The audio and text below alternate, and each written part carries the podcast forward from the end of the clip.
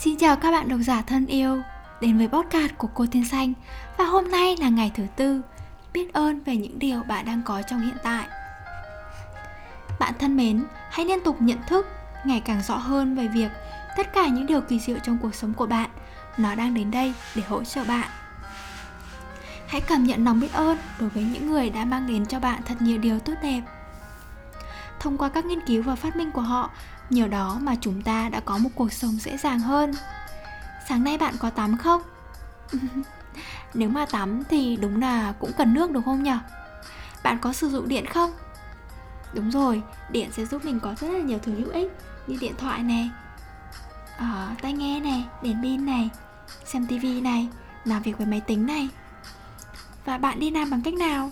Với mình thì mình đi làm bằng xe máy. Bạn có mua cà phê không? Còn lắng nghe radio mỗi ngày. Mình thì cũng lắng nghe radio mỗi ngày đấy. Mình rất là thích nghe sách nói.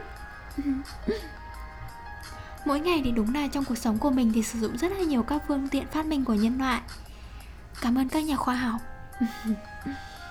Nhìn coi, thế giới xung quanh này, tất cả đều là nhờ các nhà khoa học, các nhà nghiên cứu đã phát minh ra và hỗ trợ cho cuộc sống của mình rất là nhiều điều. Chất lượng cuộc sống mình trở nên tốt hơn. So với thời nguyên thủy thì đúng là như vậy đấy. Sự thực là chúng ta đã được cho đi rất là nhiều điều tốt đẹp. Vì sự giàu có hạnh phúc trọn vẹn của bạn.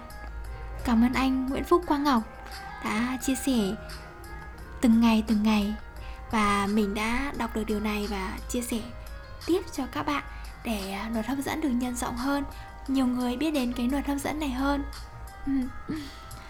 Mình rất là cảm ơn các bạn đã lắng nghe podcast này vì à, chúng mình cùng nhau đồng hành và khiến cho thế giới này ngày càng tốt đẹp hơn, trong lành hơn và thu hút những điều tích cực đến với cuộc sống của bạn, cuộc sống của mình và mọi người xung quanh nữa.